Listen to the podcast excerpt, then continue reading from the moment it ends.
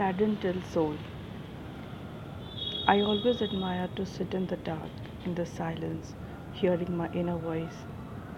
I, under, I wonder why I always feel the loneliness even in the crowd.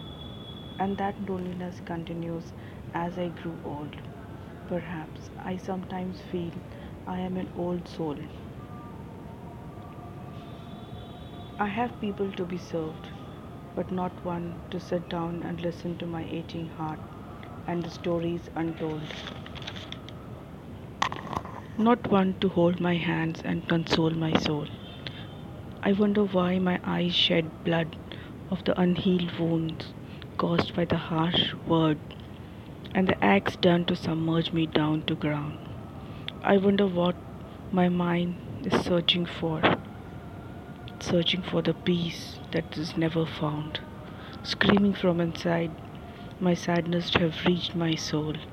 There is no light to remove the darkness inside me, and no happiness to heal my soul.